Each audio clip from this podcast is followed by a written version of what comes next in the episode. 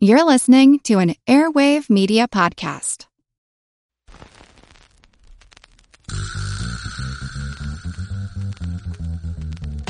Her Money is supported by Fidelity Investments. Together, we're here to empower, educate, and encourage women to start talking about money. Discover more at fidelity.com slash it's time. Her Money comes to you through PRX.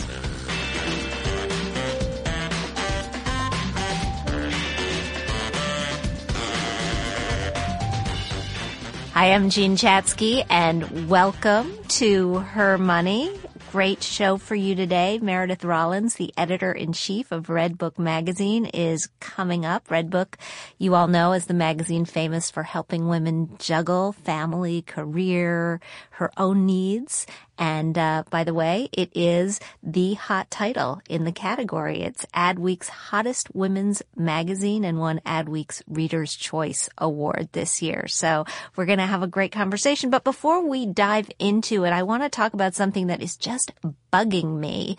And it's a piece that I read recently in the New York Times. It talked about women doctors and men doctors coming out of school and how women doctors doing the exact same work with the exact same credentials, often in the exact same places, are being paid significantly less. And this story resonated with me, I think, because it's not the first time that I have seen research along these lines. Last year there was a piece about how women grads of medical school were being paid, I believe it was 19% less. And I've seen it through the years. And wage inequality is one of those things that you hope can be explained away. You hope that as you look deeper into it, perhaps it's that women are choosing careers that don't pay as well as men or opting for greater flexibility or figuring out that they want to take a different path for personal reasons. But when it's this much of an affront, when it just stares you in the face with the data, you can't turn away because essentially what it's saying is same work, same hours, same title, same degree, less money, and it simply won't do anymore. And I was so excited when uh, we talked to Meredith about the different topics that we would bring up on the show today. She said, we have got to talk about why women need to talk about how much money they make. And I was like, yes, absolutely. Let's do that. Meredith, welcome to the show. Thank you so much for having me. It's so nice to be here. It's really, really great to have you. What made you say, I want to talk about this? Well, I was thinking back on sort of key moments in my own professional life, especially ones that have to do with money. And I think there were two that really stuck out to me when I was thinking about what I wanted to, to speak to you about. The first was when I got my first big job in magazines. I went from being a features director at a fashion magazine to being executive editor at another fashion magazine, but it was a bigger title and more responsibility and more of a managerial job. So I knew that it was my chance to get a bump up in salary. Mm-hmm. And I just didn't know what to ask for. I was kind of working in a vacuum. And so I asked for a sum that felt like a decent raise and you know, it, it felt like a lot of money at the time. And then I went to my new job and about six months into it, I was privy to another hiring decision that was being made. And my then boss said, Oh, well, she's only asking for X number. We can totally give her that. And it was about $25,000 more than I was making. And it was like a punch in the gut for me because I felt as though I had totally undervalued myself mm-hmm. and that then getting the raise, getting the big raise that would get me the salary that I should have been making was going to be a huge negotiation because of course once you're in a job your salary's pretty set. It's much harder to change it up. And so I looked back on that moment as sort of a touchstone going forward that I wish that I'd had those numbers at my disposal. I wish I'd known what to ask for because the person who's hiring you, of course, they're looking at the bottom line. They don't want to pay necessarily more than, than They they, have have, to. to. Exactly. And if you don't ask for it, you're not going to get it. So in retrospect, I'd really wished that I had done some research, that I'd asked some hard questions, that I'd called up people that I knew and said, look, I know it's difficult to talk about, but I need a benchmark here. Please help me out. Help me know what to ask for. And it never would have occurred to me to do that at the time because it just felt too private. It feels invasive to call up a friend and say, you know, how much should I be asking for? When the friend really knows you're asking, how much should I be asking for based on how much you make? Exactly. And it's funny because when I think about my girlfriends, you know, my really close friends, all of whom have um, jobs, be they big or small, we will talk about our kids, we'll talk about our husbands, we'll talk about when we were dating, we talked about everything, honestly. But the subject of money almost never comes up. It's the last taboo. And I think especially for women where you can't necessarily work on the assumption that you're going to get paid what you should be getting paid, you need to have that transparency. I mean, fortunately, I work in an industry, the magazine industry is filled with women and, um, I feel like in other industries, it's probably even more difficult. It's even more shadowy. Um, but so that really taught me a lesson. And then fast forward several years, I was leaving that magazine and the woman who was going to be taking my job was someone that I was friendly with. And we were talking about the ins and the outs of that position and what the hours were like and responsibilities and that sort of thing. And I could tell that she was hesitating about talking about the financial piece of it. So I sat her down and I said, look, I'm going to tell you what I get paid. So you can go and ask for the same thing.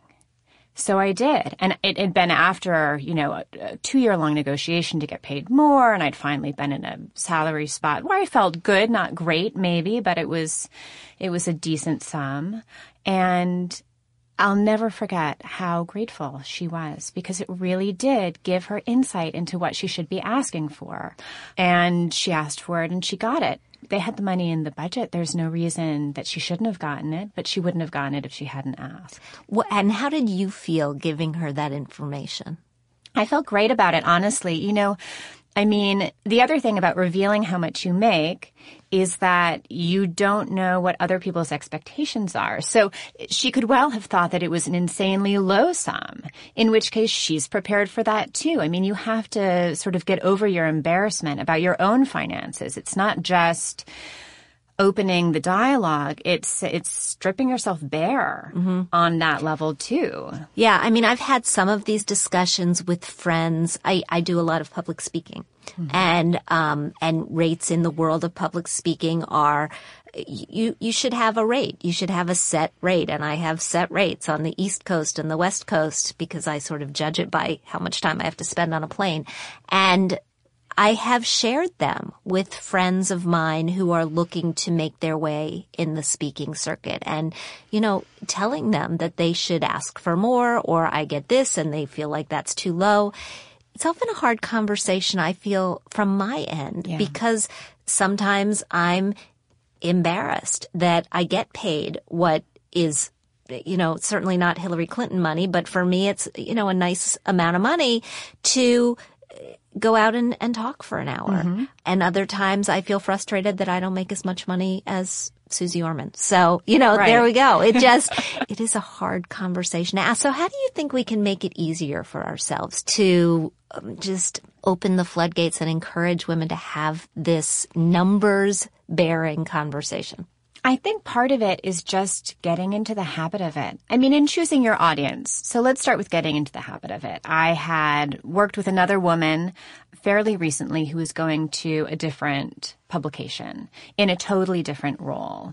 And when she was talking to me about, well, you know, what kind of responsibilities do I want to have? Where do I see myself in five years? How much work will I be doing? How much travel will I be doing?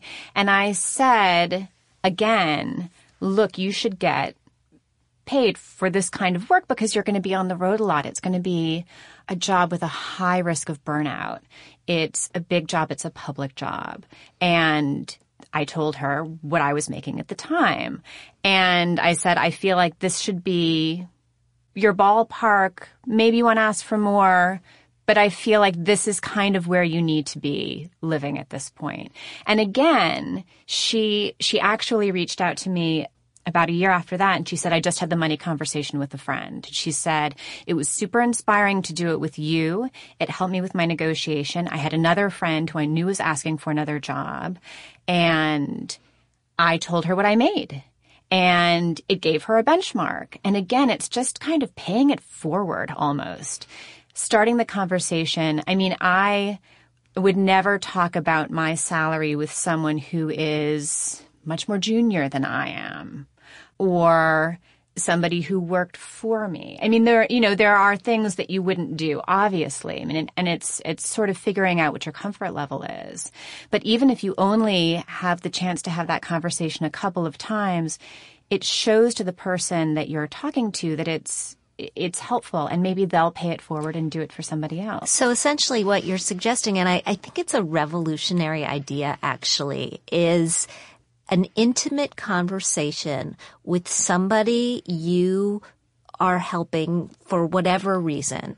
And it's a one-on-one thing. It's not a six women in a room. No, I don't think so. I mean, I think that it's, and maybe that's just me. I mean, I feel as though it is a little bit of an intimate conversation. It is a little bit private and you don't necessarily want to shout it from the rooftops, although maybe we'll get to a point where we can and we will. I mean, for me, that's worked best. And it's picking and choosing those moments. But again, the, the sort of North Star for me has been looking back on this one moment that I wish somebody had done the same thing for me. And then keeping that in the back of my mind and finding people to help in the same way. Put on a different hat for me for a second. You also manage a staff of largely women. Yes. How will you feel if they start having this conversation among themselves? Uh, well, that's, you know, that's a trickier question. Um, there is a somewhat famous story amongst um, some editors that I know of kind of mid-level editor who had all of the assistants at her then magazine tell each other what they made. They all had hurt feelings for various reasons. They all complained to their bosses. It was ju- it was sort of an it was like she was almost pitting them against each other. So there's that on the one hand. You don't necessarily want everybody on a team to know everybody else's dollar amount because I feel as though that opens that opens the door a little bit to to an unhealthy kind of competition and to um, something that's potentially destructive. So it's a little bit of a it's a tricky question. I don't honestly know the right answer to it. I feel as though um, people get hired at different salary levels for different reasons sometimes, and you give merit raises because someone's done an amazing job and you want to reward them. And money does speak to how much you're valued within an organization. But, you know, there are other things that speak to how you're valued as well. Your responsibilities, your hours, your vacation. There are other things in that package. Or how afraid the organization is that they're going to lose you. I, yes. I, I had an experience once with a guy who was my boss at the time, who's now your boss. He runs mm-hmm. Hearst, um, Steve Swartz. He was my editor at Smart Money magazine and I wanted a raise and I went in and made the case that I deserved a raise because I was doing X, Y, and Z work. And he said, I'd love to give you one, but I can't because I have to be able to defend it to my boss. So go get another offer. and come back and then I can give you a raise. Right. And I eventually did go get another offer and came back and I got a raise and I felt kind of bad about that. Yeah. Um, that I was out shopping for a job that I had no intention of taking. Right. And then, of course, there's the risk that you go out shopping for a job and you find something better out there and they lose you. So there's that too. Um, I certainly have been in that position. I think earlier in my career, there were a couple of moments where I went out job shopping because I wanted to raise where I currently was. And the first time it worked. And the second time, my then boss, who was totally brilliant and fair, said, you know, it looks like you really want another job. You should totally take it. And I did. And it was a job that I was happy to have. All's well that ends well, but that wasn't the response that I was expecting. But I think that she looked down the line and thought like every year and a half back she's going to come with another job offer and I don't have the, I don't have the room to move here. Um, so it is, you know, that can sometimes work, but you have to be willing. If you walk in with a job offer, you've got to be willing to, to hit the road. If, But it is true what you said earlier that if you want to make more money, sometimes you have to up and leave. I mean, that when you look at the statistics of people getting paid more, eh, job hopping, especially in your youth, is, is kind of the only way to get the bigger raises. yeah, I think that's definitely true. Let me just take a sec to remind everybody that Her Money is brought to you by Fidelity Investments. Fidelity is focused on helping women like us take charge of our financial lives. We all deserve to live the lives that we've worked so hard for. So visit fidelity.com slash it's time where you'll find more conversations like this one with Meredith Rollins, information about how to manage your money during life's biggest events and most challenging times, including when you're looking for that next new career or that raise. And again, that's fidelity.com slash it's time. I don't think our listeners, they, they certainly know Redbook, but I don't know that they know all that much about you. And you are fascinating. So tell everybody, Meredith is the, um, she's a, she's an entrepreneur on the side and the owner of, or co-owner of a place called the White Hart Inn in Salisbury, Connecticut. When I first joined Smart Money Magazine, we had a story on owning a country inn and the editors at the time had this thing in their brains where they like to do stories on things that you would think would be fabulous adventures and then just show how tough they actually were. I wish I'd seen that article before we bought the inn. And so, um, yeah, there was a story about a couple who owned an inn and how, how much of a nightmare it had become for them. I was out at the White Hart. It is a beautiful, beautiful place. I know that you own it. The chef, whose name is Annie Wayte. Yes. Um, Malcolm Gladwell is a co-owner, your husband. Tell me, how did this happen? Well, it was it was a little bit of a lark, which is never how you want to get into the hospitality industry. For those of you out there who are ever thinking about doing it, um, call me and I'll try to talk you out of it. But it's we were looking at real estate listings, and we've had a house in Northwest Connecticut for a long time. My parents are there.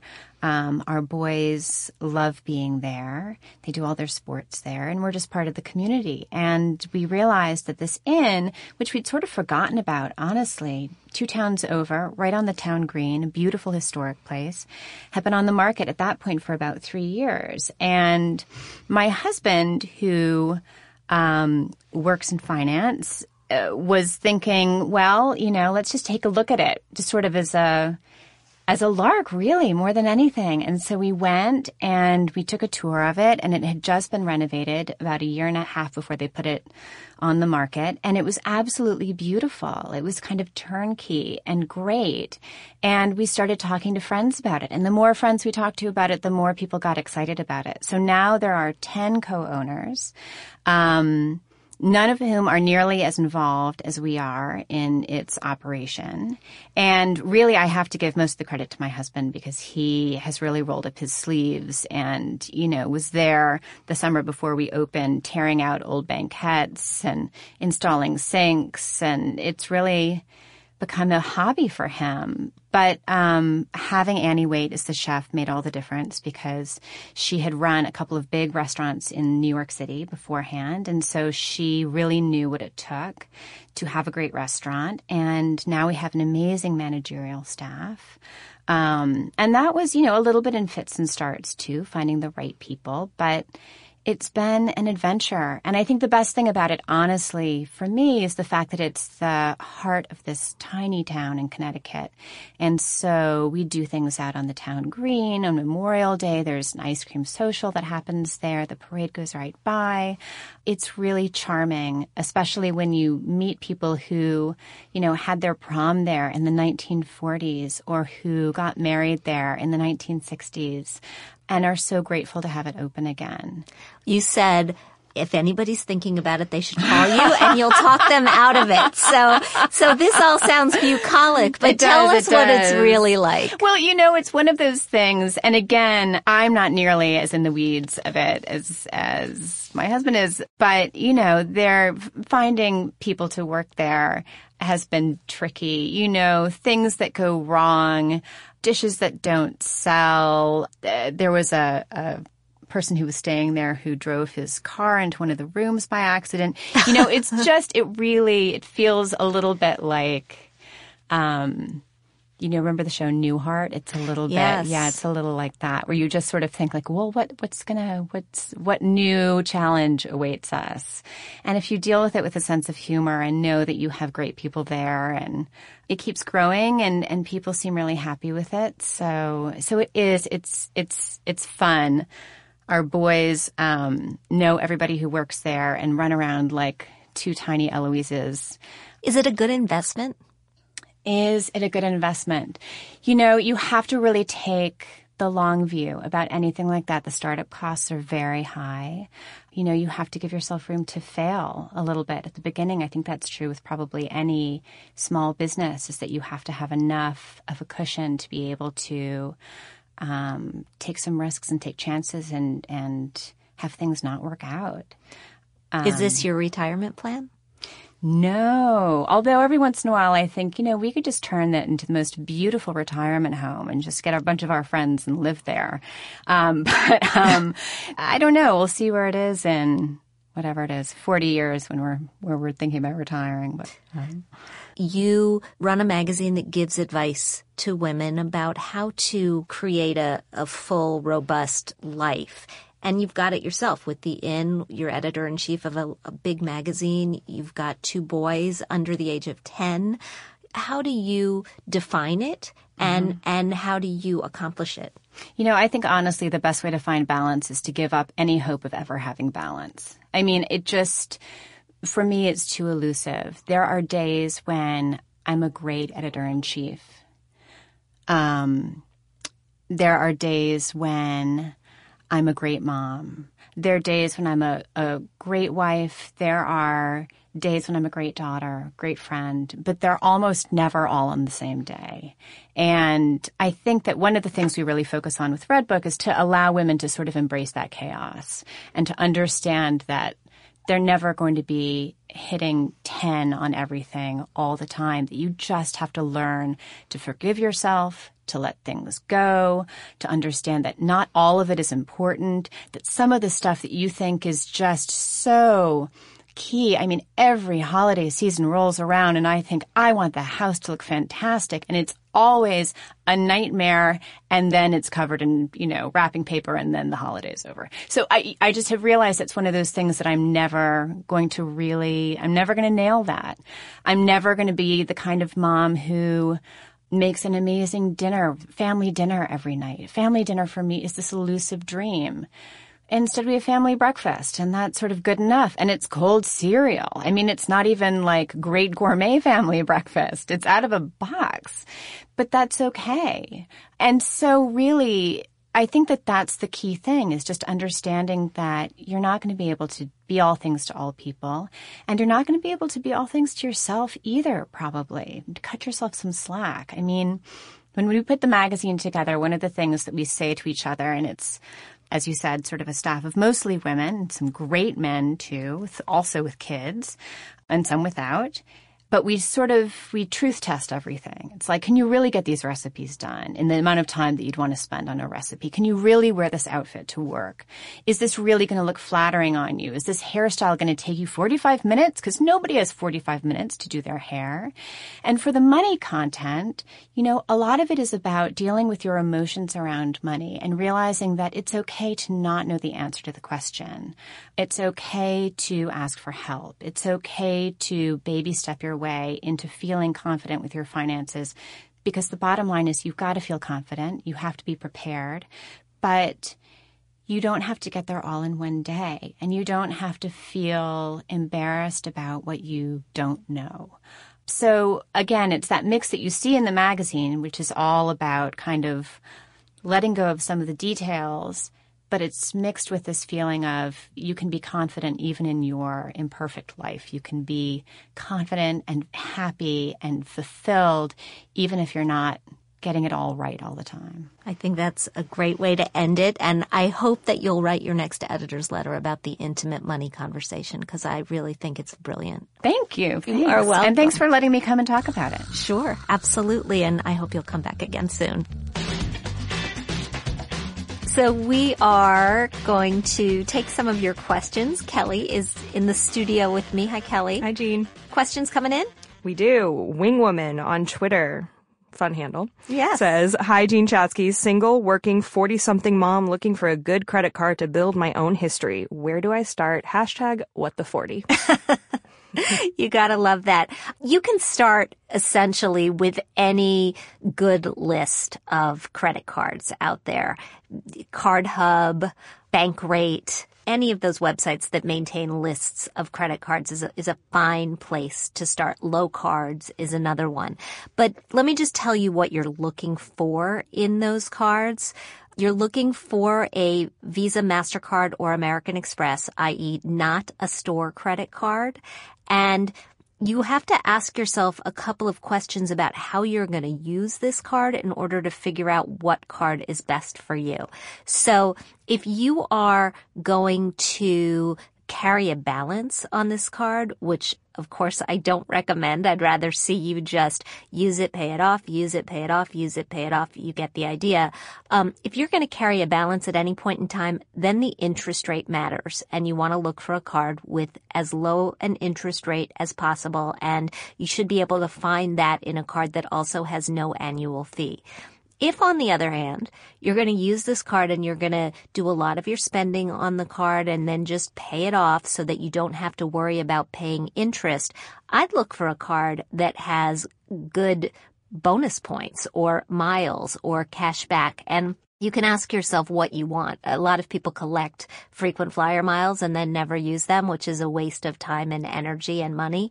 If you know that you're not going to use those kind of rewards, then just go for the cash back and, and look at the Chase Sapphire line of cards is a good line of cards. The Capital One Venture card, if you want miles, is a good card. And there are many, many others. Now, when we hear about building credit history, we're often talking to college graduates, right? So I'm wondering, is she going to run into some of the same potential hiccups as in not being qualified for a credit card? Do you think she'll have to get a secured card?